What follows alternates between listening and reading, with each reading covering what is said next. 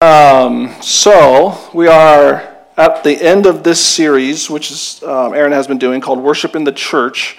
And up until this point, we have been talking about very different, various different aspects of our worship and worship life in the church. And um, so today is kind of the culmination of all of that. And um, today I'm centering around the object of our worship, which we know um, is Jesus Christ. And um, and everything that we've kind of discussed, yes, culminates culminates in this. So, so our goals for equipping hour today is one, um, you'll see on your papers too, if you have them in the back, is how Jesus Christ is the object of our motivation. Two, we're going to understand the elements of our our Redeemer Bible Church's Christ-centered worship and what we do here, uh, and know how to engage in Christ-centered worship, and understand the pitfalls of man-centered worship and then we're going to understand also how to cultivate a lifestyle of Christ centered worship in our personal lives. Um, so, maybe you've heard it said everyone worships something, right? Um, no matter what it is, somebody is always worshiping something. Even John Calvin said, Our hearts are idol factories. We're always finding new things and different things to worship. Um, and everybody centers their lives around something, no matter how much they try to say that they don't. Um, for some, it could be a celebrity. You know, people follow these different people around, um, follow their lives on various different social media platforms. They um, do everything they possibly can to see what, what is, what's the next thing these people are doing. And they have no connection to these people, but they idolize them like they're some gods or like they're about to walk on water. Um, and then also sports teams, right? Football just had their biggest annual worship gathering, uh, and baseball is getting ready to start also and they're going to be filling up their stadiums with all of their worshipers. Um, then also music artists, various different music groups. Um, I'm thinking about old time people when I look at old videos of like Elvis or something, and you see these people crying and like swooning over Elvis, just his mere presence, or like a handkerchief is thrown in the crowd and they freak out. Um, but those are all things that aren't new. People are always worshiping something. And if our recent times have taught us anything, um, people worship science too, right? Um, just as we have seen through the pandemic, everything that these particular scientists say is absolutely infallible, and we have to trust everything in our minds and never question anything that they put out there. Um, and yeah, nothing can go wrong with that, right? As long as we put our faith in those, those people.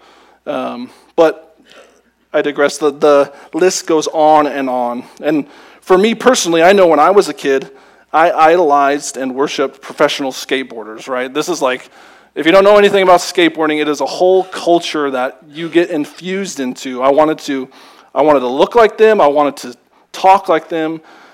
I had to meet daily with other fellow worshipers, right, with other fellow skaters, so I, we can have fellowship together. I had to er, immerse myself more and more. And much more to my failure, I had to try to skateboard like them. Um, we even had a word for people who weren't like completely immersed in this culture and only like wore the clothes or talked the talk, and we called them posers, right? They, they posed, they acted like they were a true worshiper, but in actuality, they weren't. Um, and it was everything, it was the center of my life. Um, and and we, yeah, and without skateboarding, I feel like as a kid I didn't have anything. That was my identity. And so that brings us to our first topic, which is Jesus Christ as the motivation or the object and motivation of our worship. So, as Christians, our ultimate aim and the primary focus, the central point of our worship is Christ. Why? Because he is worthy of praise, adoration, and reverence due to his divinity, right? His work on the cross, and now his ruling and reigning at the throne and the right hand of God. Um, and then we, we get this from Revelation 5. Um, to name one verse, saying with a loud voice, did it come up there? There we go. Saying with a loud voice, Worthy is the Lamb who was slain to receive power and riches and wisdom and strength and honor and glory and blessing. And every created thing which is in heaven and on earth and underneath the earth and on the sea and all the things in them, I heard saying, To him who sits on the throne and to the Lamb be the blessing and honor and the glory and the might forever and ever. And they say, Worthy is the Lamb who was slain, right? Everything is proclaiming that Christ is on the throne. And on Sundays, we get a glimpse of that, and we get to do that, right? We get to proclaim that Christ is on the throne. And then Colossians 1 uh, 15 through 20 says, Who is the image of the invisible God? This is going to go into Jesus' character, the firstborn of all creation, for in him all things were created, both in heavens, both in the heavens and on earth, visible and invisible, whether thrones or dominions or rulers or authorities. All things have been created through him and for him. And he is before all things, and in him all things hold together. And he is the head of the body, the church, who is the beginning, the firstborn from the dead, so that he himself will come to have first place in everything. For in him the fullness of God was pleased to dwell, and through him to reconcile all things to himself, having th- through him to reconcile all things to sorry, sorry, having made peace through the blood of the cross. There we go. Through him, whether things on earth or things in heaven so that alone is the reason why we worship him, right? Because he is first, he is preeminent, he is above all other things. Um, and there's so much wrapped up in his character that we can do no other thing but to worship him. We have no other response. Um, in Philippians 3 8, more than that, I count all things to be lost because of the surpassing value of knowing Christ Jesus my Lord, for whom I have suffered the loss of all things, and I count them as rubbish so that I may gain Christ. So he has to be first, everything else is trash. Christ is the number one object of worship in our lives.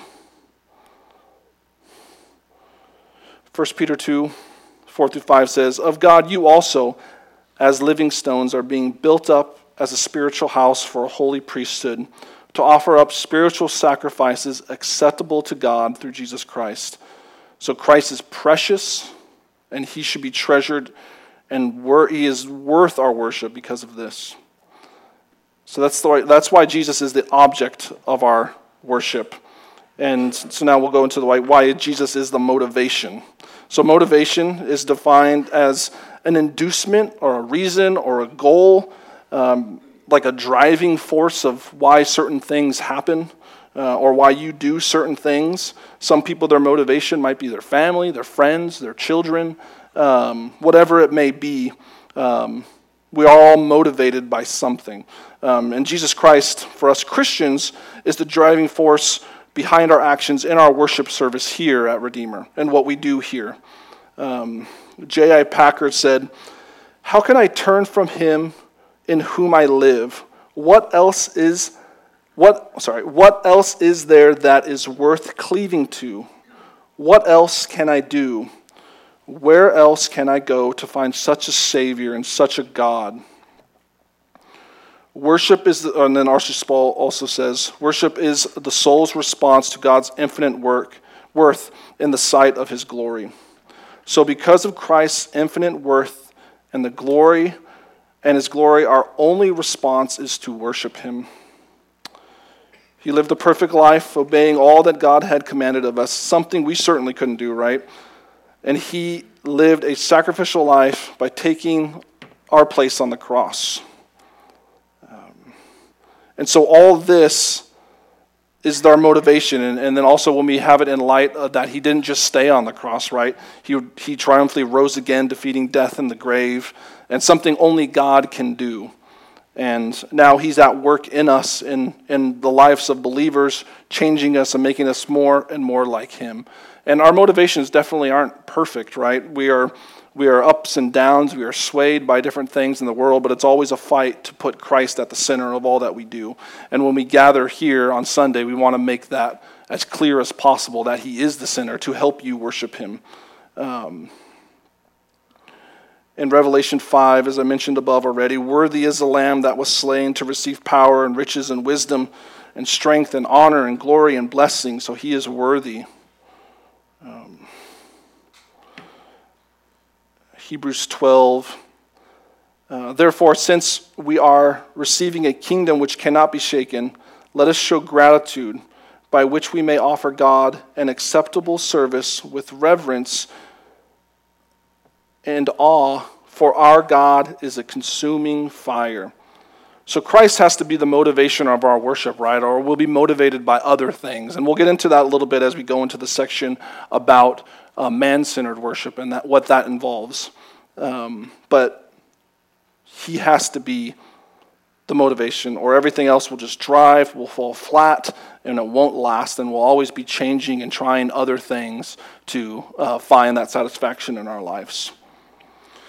So, with that being said, what makes up the, the elements of our worship here at Redeemer? What do we do that puts Christ at the center?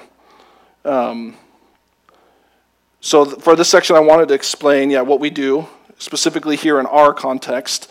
Um, and obviously this might look different depending on whether we're doing a communion sunday and it also might look different on various uh, like-minded churches they may choose to do things differently than we choose to do here um, but our, all of our goals i believe is to make christ the center of all things um, so the first thing you'll see what we do um, obviously before we have we have announcements and things like that but then we also do a call to worship so the first thing that we do is we call all believers to come and worship Him. And that usually involves a text that is around a, a psalm or something that proclaims the majesty and greatness of God um, that kind of propels us to worship, worship Him.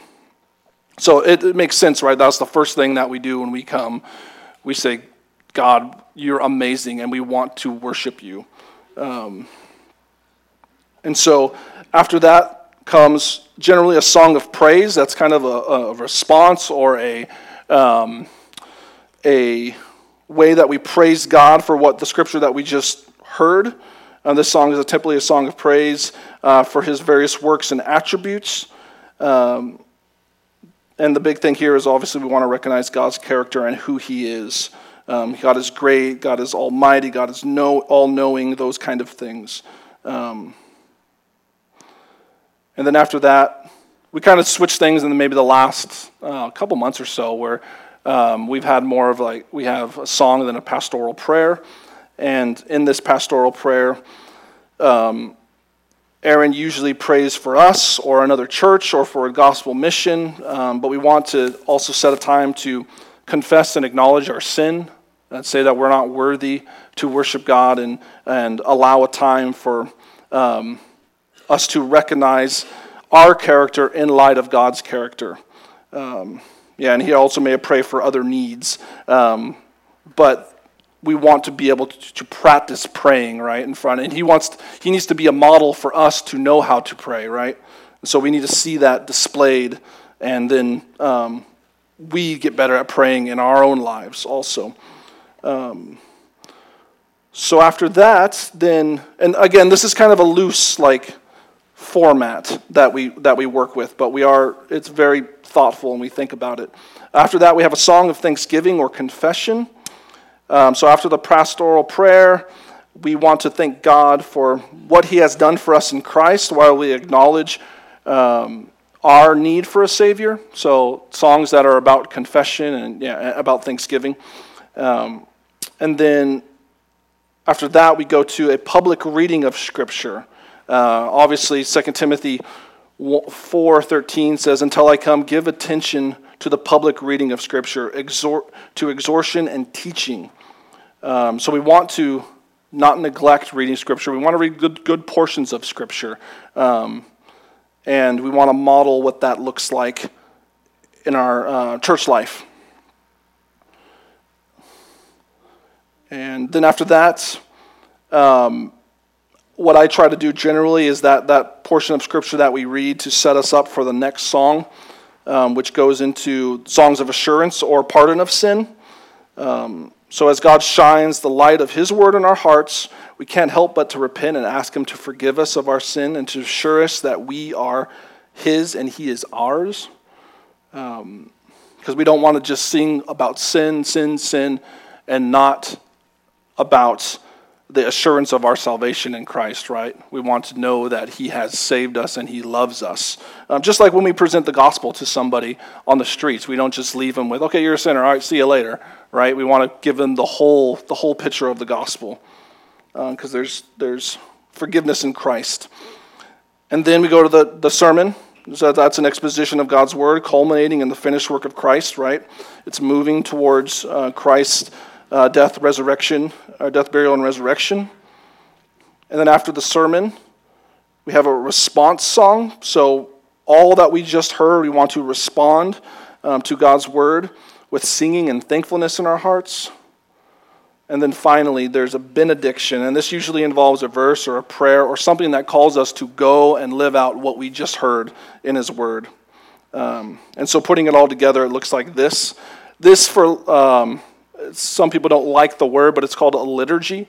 Uh, many churches are different. Historically, Christianity has done it since the beginning. Um, I make, I think, like Isaiah six, you can go to to also see liturgy there displayed.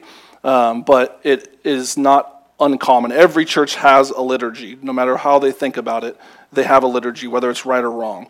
So, putting it all together so, one, the call to worship, a song of praise, pastoral prayer, song of confession or thanksgiving, public reading of scripture, songs of assurance or pardon, a sermon, a response song, and a benediction.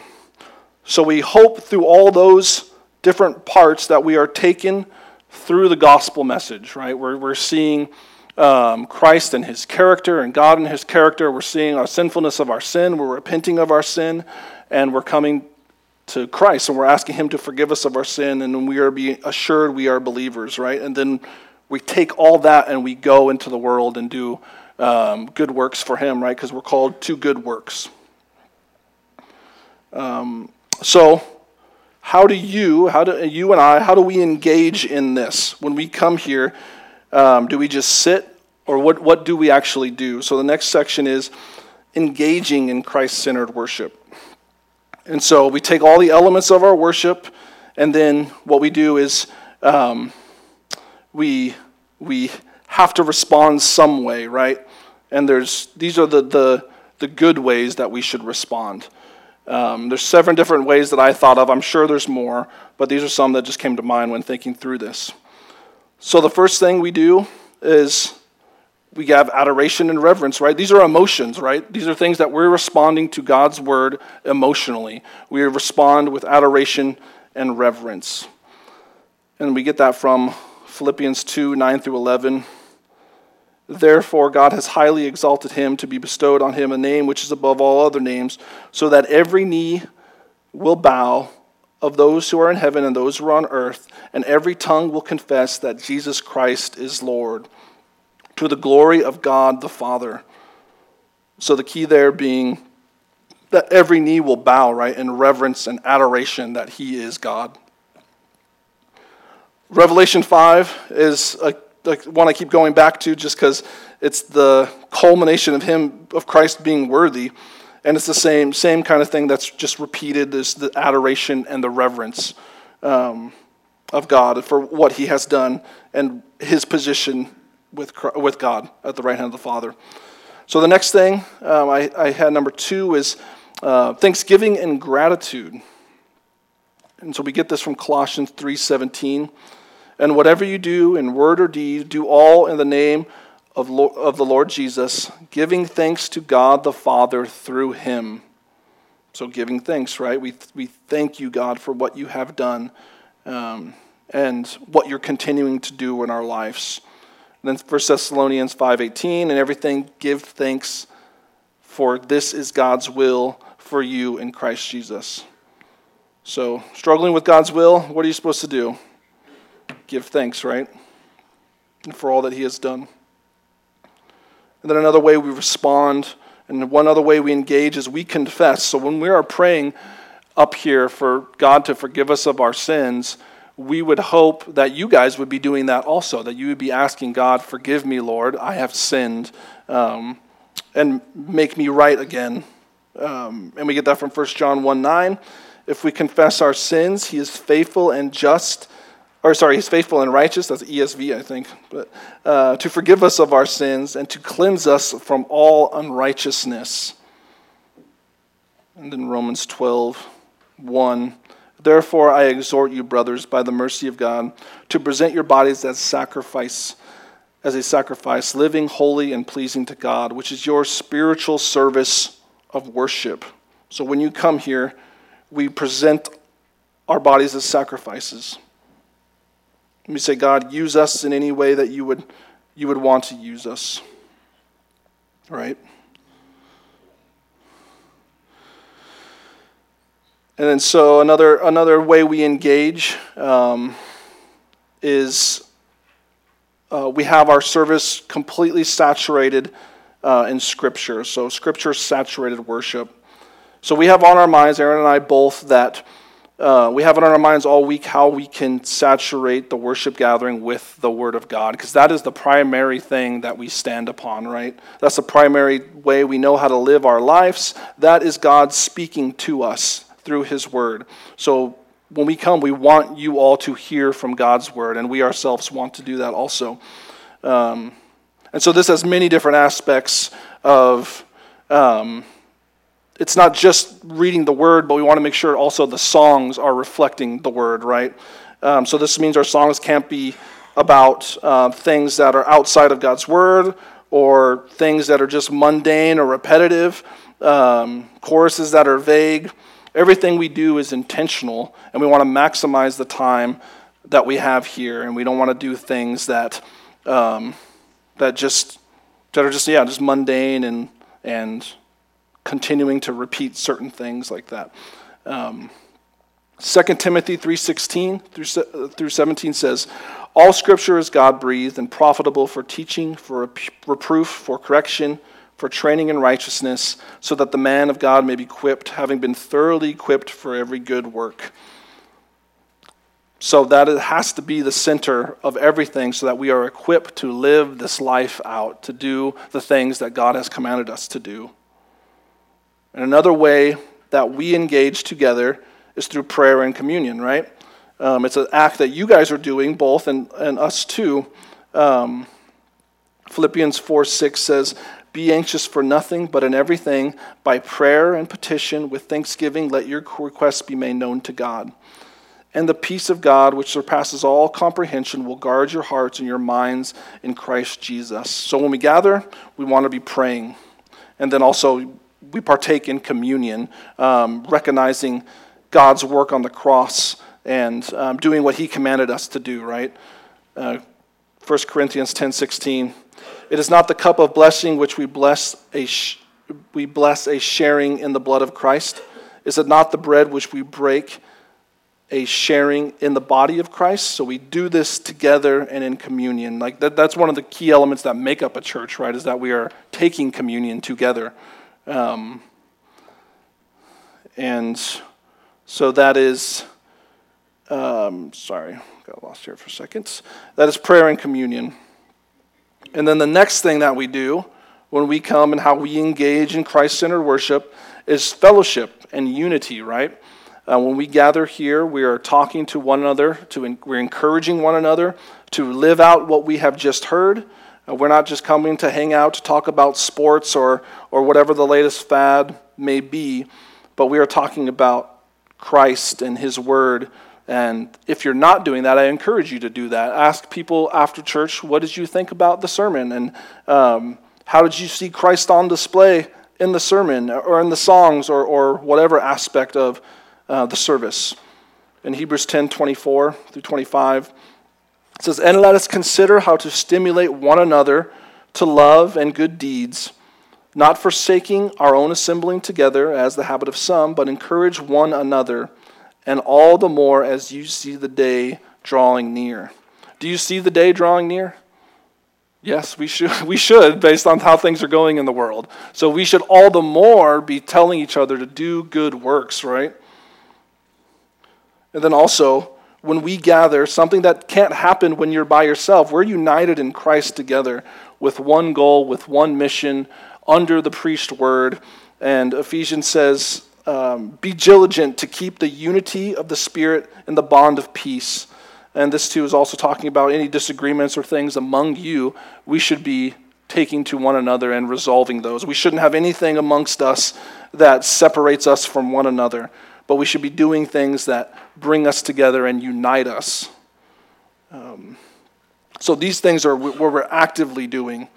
And then another way that we engage in Christ centered worship is acts of service.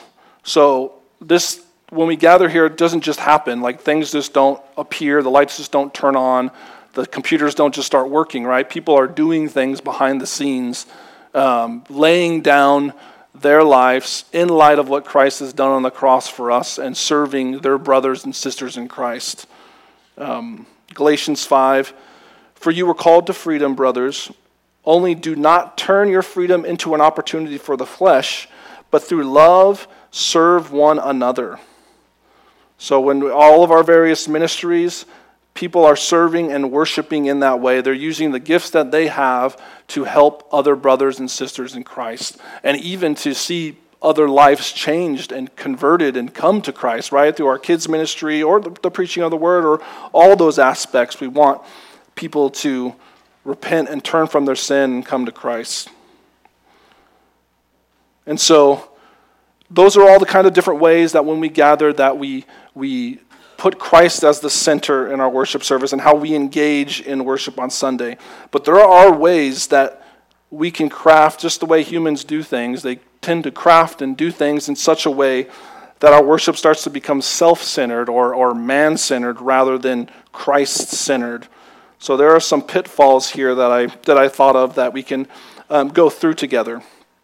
Um, so churches today have become much like the consumeristic culture that we live in, right? Like McDonald's or something like that. The motivation is no longer Christ and his glory.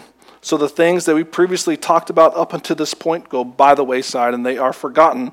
Um, and here are some of the pitfalls that we can discuss. So the first thing that usually falls, I don't know why I chose two slides, but the first thing that usually falls is the loss of biblical fidelity. And what does that mean?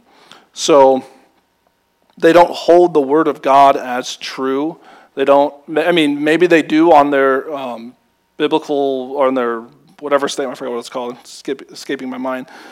Doctrinal statement, yes, on doctrinal statement. Maybe they say it's infallible in the Word of God, but in their actions, they don't, right?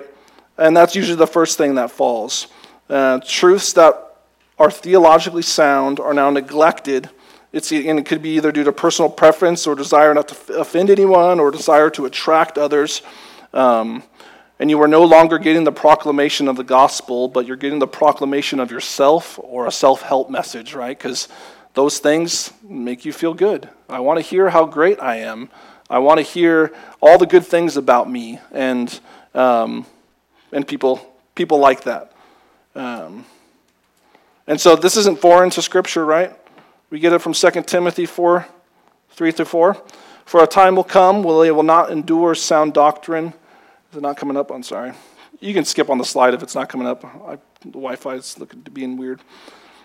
For the time will come will they will not endure sound doctrine, but wanting to have their ears tickled, they will accumulate for themselves teachers in accordance to their own desires, and they will turn away their ears from the truth, and they will turn aside to myths.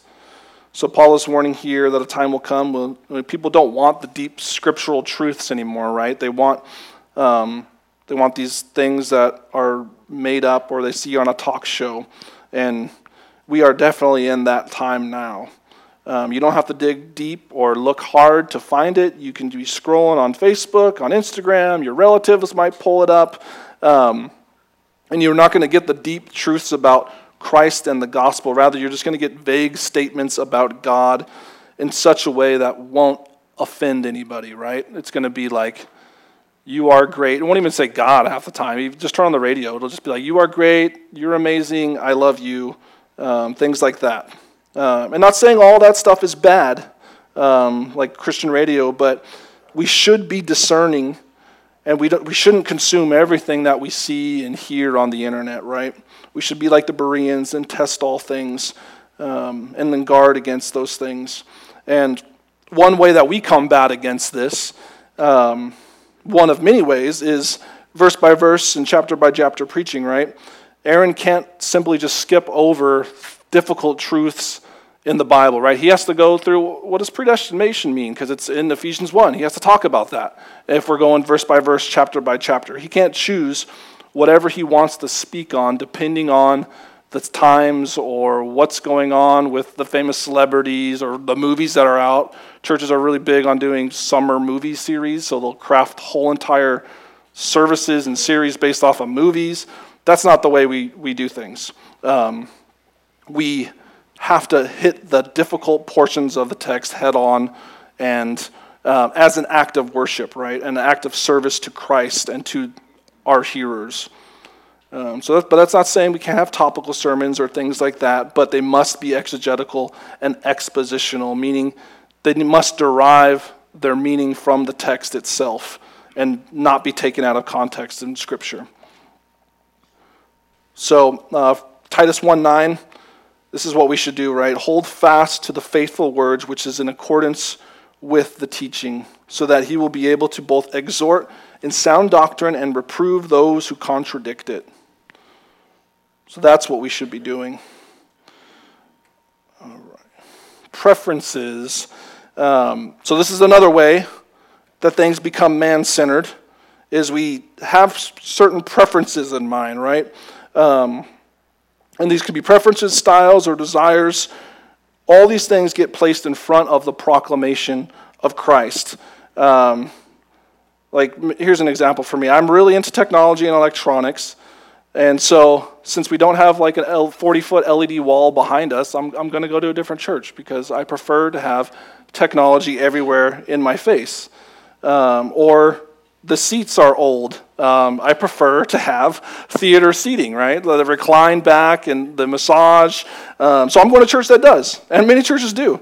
Um, those are kind of preferences, um, things that get in the way of, of Christ, right? Um, or this gray wall. You don't like the gray wall, so you're going to go somewhere else because gray just makes your eyes hurt or something like that. Or you had a bad experience with gray shirt one time when you were bullied as a kid, so now that becomes your thing, right? Um, or another one that I like is Aaron always wears a suit. I don't wear a suit. So what's wrong with me, right? Nathan never wears a suit. He probably should. Um, those are like the preferences that can get in the way um, of of Christ. Um, Colossians 3 3 2 says, Set your mind on the things above and not on the things that are on earth. These little preferences stop becoming side things and become the main thing and the driving force of our worship, right? So that's, that's one, that's preferences. Another thing we do that makes things man centered is entertainment. Um, sermons, sermons have turned into motivational speeches or funny stories or just these hyper sensational messages designed to just provoke some kind of emotional response from the people who are, are hearing it. Um, and so, also, services, right, that have become flashy and over the top, like multi million dollar productions. Um, and it's all designed to create a crowd, and it's all designed to bring people in. Um, and never turn anybody away. Like, we don't want to turn anybody away either, but the message is in such a way that it's never, ever offensive. Um, and that shifts the, the focus of everything to the production and how, how good the music sounded or how good the sound sounded, and it turns everything away from Christ and His glory. And it's not saying we don't desire to do those things, like, but those aren't the driving forces behind what we do here. We do those things because of what Christ has done. Um, we want to do things excellently and great, right? Colossians 3:16 Let the word of Christ dwell in you richly with all wisdom, admonishing or teaching and admonishing one another with psalms, hymns, and spiritual songs, singing with gratefulness in your hearts to God. All that we do here should be done in such a way that glorifies God. Yeah. And another thing, going to consumerism also. Um, this is another thing that has taken over the church and made things man centered. Um, oftentimes we attend church in such a way that we look at it to say, what am I getting out of it? Um, what, what did, um, it becomes about me rather than about God. Like, what did God have to say? It's more like, what did I, what did I take from this message? Or, not to say we can't say that, but um, it becomes one way and transactional when it's only about us and what we want to get out of it, right? And then, since you may walk away from here saying, I didn't get anything out of the sermon today, um, since it didn't say anything about me necessarily, and only talked about Christ and about how the barista at Starbucks didn't make my drink correctly, right? It's not about Christ and what he has done.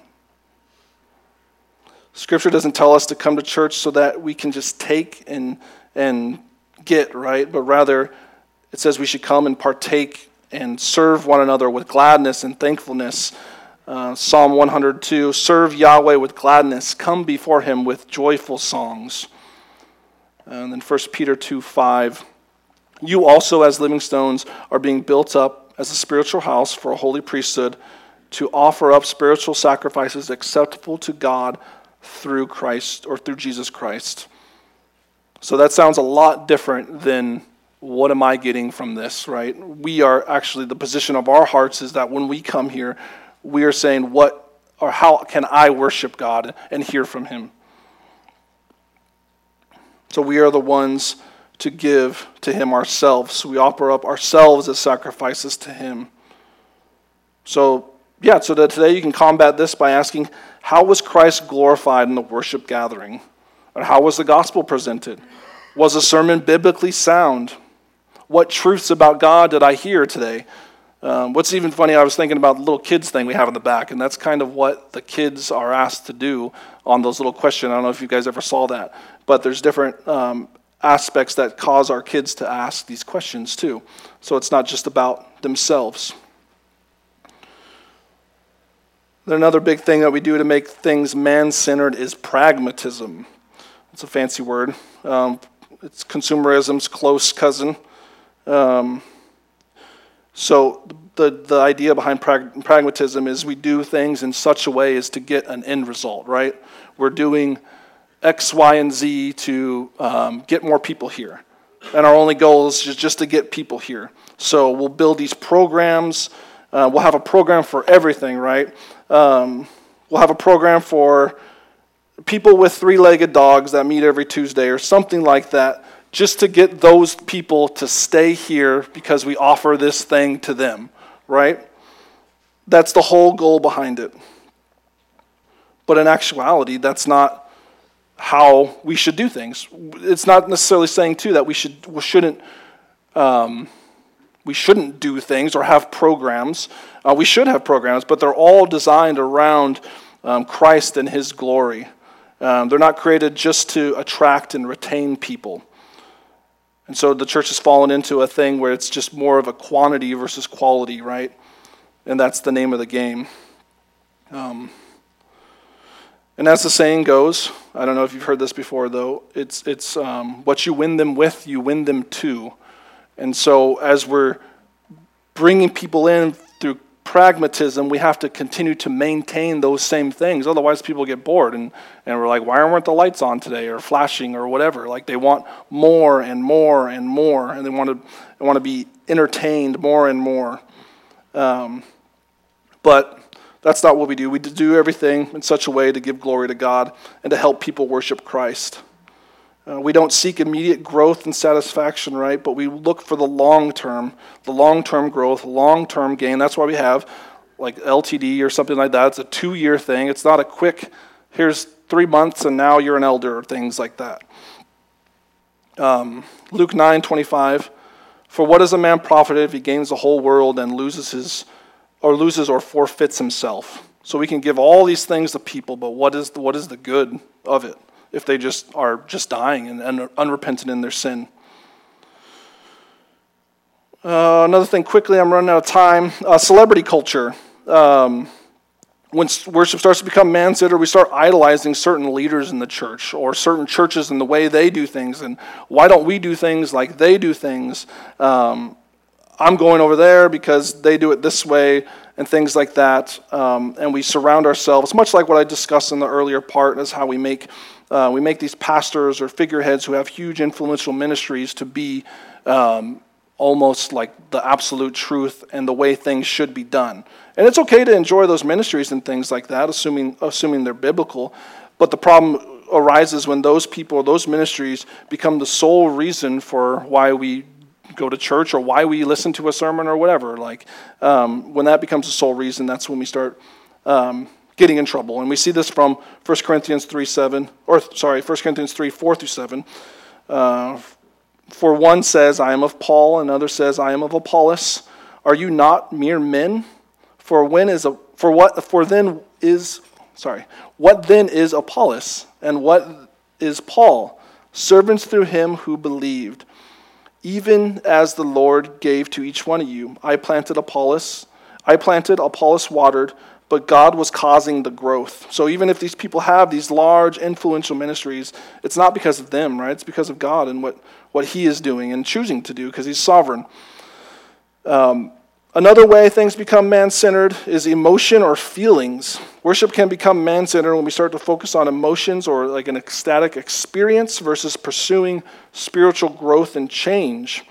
Um, and this can this can arise in a bunch of different ways. Um, it can even um, arise when our motivations aren't aren't right, or um, when we hear a song or something and we think, "Wow, that wasn't very like that didn't make me feel very good."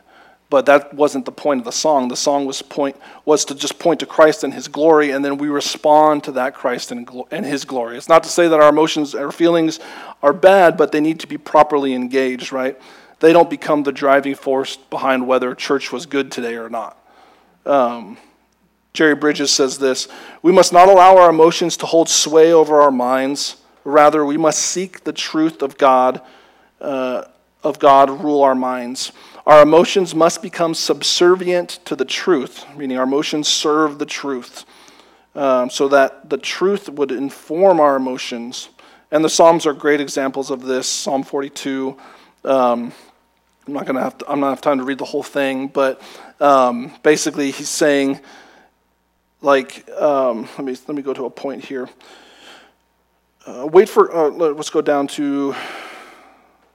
Uh, I don't know if you can see this. Uh, wait for God, for I shall set praise Him, for I shall still praise Him for the salvation of His presence. O my God, my soul is in despair within me. Therefore, I remember you from the land of Jordan and the peaks of Hermon. So, what is he doing here? He's, he has an emotional response, right? You can barely see that. But, but what he is doing is reminding himself of what God has done in the past, right? And how he has brought him. Um, all the things that he, he traced his hand to the past. Um, Bob Kauflin says this Some Christians repress their emotions as they sing. They fear feeling anything too strongly and think maturity means holding back. But the problem is emotionalism, not emotions. Emotionalism pursues feelings as an end to themselves. So, right, we were just talking about. It's wanting to feel something with no regard for how that feeling is produced or its ultimate purpose. Emotionalism can also uh, view heightened emotions as infallible sign that God is present. In contrast, emotions that sing, that singing is meant to evoke, are a response to who God is and what He has done. Right. And moving ahead here, um, it's not just about just the devotion side of our lives, but it's about the doctrine and the devotion, right? Combined together, not just emotional devotion. Um, so, then how do we as Christians cultivate this lifestyle of Christ centered worship in our lives? So, first and foremost, um, before we come here, we have to be doing what? We have to be, it has to change our hearts first, right? Um, Psalm 5 3. Oh Yahweh, in the morning you will hear my voice. In the morning I will order my prayer to you and eagerly watch. So it starts in our personal lives each day. If we aren't praying, if we aren't reading, if we aren't meditating on the word throughout the week, it's obvious as to why when we come here, we might not get anything out of it. Uh, or worship falls flat and we have nothing to offer God. Um, it's because it, it's not happening in our lives. Um, not to say that each week will be perfect and we won't come here on Sunday struggling, but we would want we will want to come here and worship him because of the truth that we have been storing up all week. And um, Charles Spurgeon says a Bible that's falling apart usually belongs to someone who isn't. Um, and the point is that our devotion to Christ should start in His Word and in our hearts each and every day. So, another way we cultivate this kind of Christ centered um, worship is in community. Um, Hebrews 10:24 And let us consider how to stimulate one another to good deeds, not forsaking our own assembling together, as it is the habit of some, but encourage one another, and all the more as you see the day drawing near. So, as, as we just read uh, earlier, previously, we must be in regular community with other believers.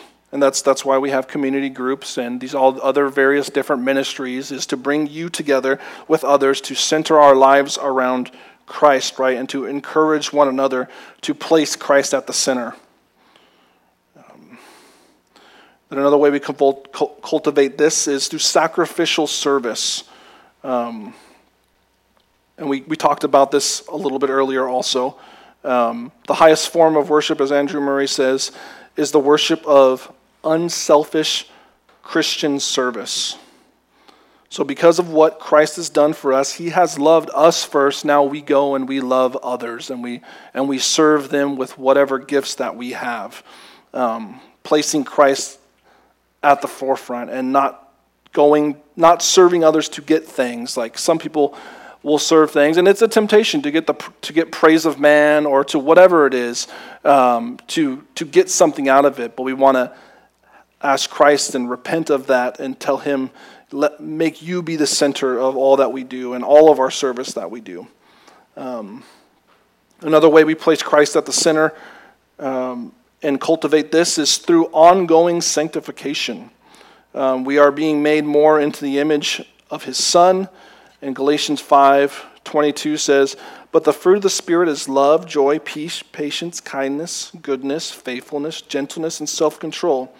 Against such things there is no law. So these things, these spiritual gifts, we should be pursuing and we should be seeing in our lives as we are being sanctified and we shouldn't look like what we used to look like, right? Uh, we should be being changed. 1 Thessalonians 4 says, For this is the will of God, your sanctification, that you abstain from sexual immorality, and that each of you know how to possess his own vessel in sanctification and honor. So, this is what we should be learning how to do, right? When we come here, we should be learning how to sanctify and be, be sanctified and be holy, for God is holy. And it's a, it's a process for sure. Um, it, it is definitely a process, and we, but we should be able to see the change of the Word in our lives and what Christ has done in our lives, informing all of our actions. And um, another thing, the last final thing that I had here, what we do um, to cultivate uh, this Christ centeredness is live with eternity in mind. We're not nearsighted. We don't just um, we don't necessarily see one day at a time. We see the long picture and what Christ is doing and what He's going to do when He's going to come back. Um, Colossians three Colossians three one, excuse me. Therefore, if you have been raised up with Christ, keep seeking things above, where Christ is, seated at the right hand of God. Set your mind on the things above, not on the things of earth. So, right, we set our mind on not earthly things, because we know through other parts of Scripture that those things are just going to die and wither away, but the truth of God will remain forever, right? So we seek those things. And um, we fix our eyes on the future, or, or fixing our eyes on the future helps us see the bigger picture of what Christ is doing in the world and in other believers' lives. Um, sometimes we might get bogged down by the day to day of things, but um, when we look at others' lives and look at lives in the church, we see that God is moving, God is doing um, certain different things when we take our eyes off ourselves. Um, and so we, we also then we with this we eagerly await his return. We sing about this all the time, right? Uh, there will be no more tears, no more war, no more sadness, no more sorrows, and we will know and, and we know one day all of our strife in this world will be over. And that's, that gives us hope, right? The hope to live for tomorrow. Um, so, all these things, to sum it all up, so what we learned here today is one, how Christ is the object and motivation of our worship. Um, to, and then to understand the elements of what we do here, and I hope you understand why we do certain things here at Redeemer. Um, and then we also learn how to engage in Christ centered worship, how what our part in, in the worship service is, and what we do um, with our other believers also. And then before we, we learned about the pitfalls and how things can get skewed pretty quickly once we start um, making things about man and, and um, ourselves. And then lastly, we, we just learned how to cultivate a lifestyle of Christ centered worship. So I pray that this study was helpful to you all, and that you've um, that I've communicated well, and that you've all have learned something um, about it. And if you have any questions, feel free to ask either Aaron or I afterward about why we do things the way we do, and um, we'll give you a Christ-centered answer. That's what you can you can be sure of that. Uh, let's pray. God, we thank you that um, you your word is the guide for all that we have in life and all that we, we do here, God. And we pray that you would guard our hearts and guard our church about falling into pragmatism or doing things to get results or all the various different ways we tend to make things idols, Lord. We, we confess our sin, and if we were ever doing anything that was, that was for that reason, God, we ask that you would forgive us and you would set our hearts and our minds right and help us to follow you and, and love you for you, God, and what you have done and not for the things of this world, Lord. In Jesus' name we pray. Amen. Amen.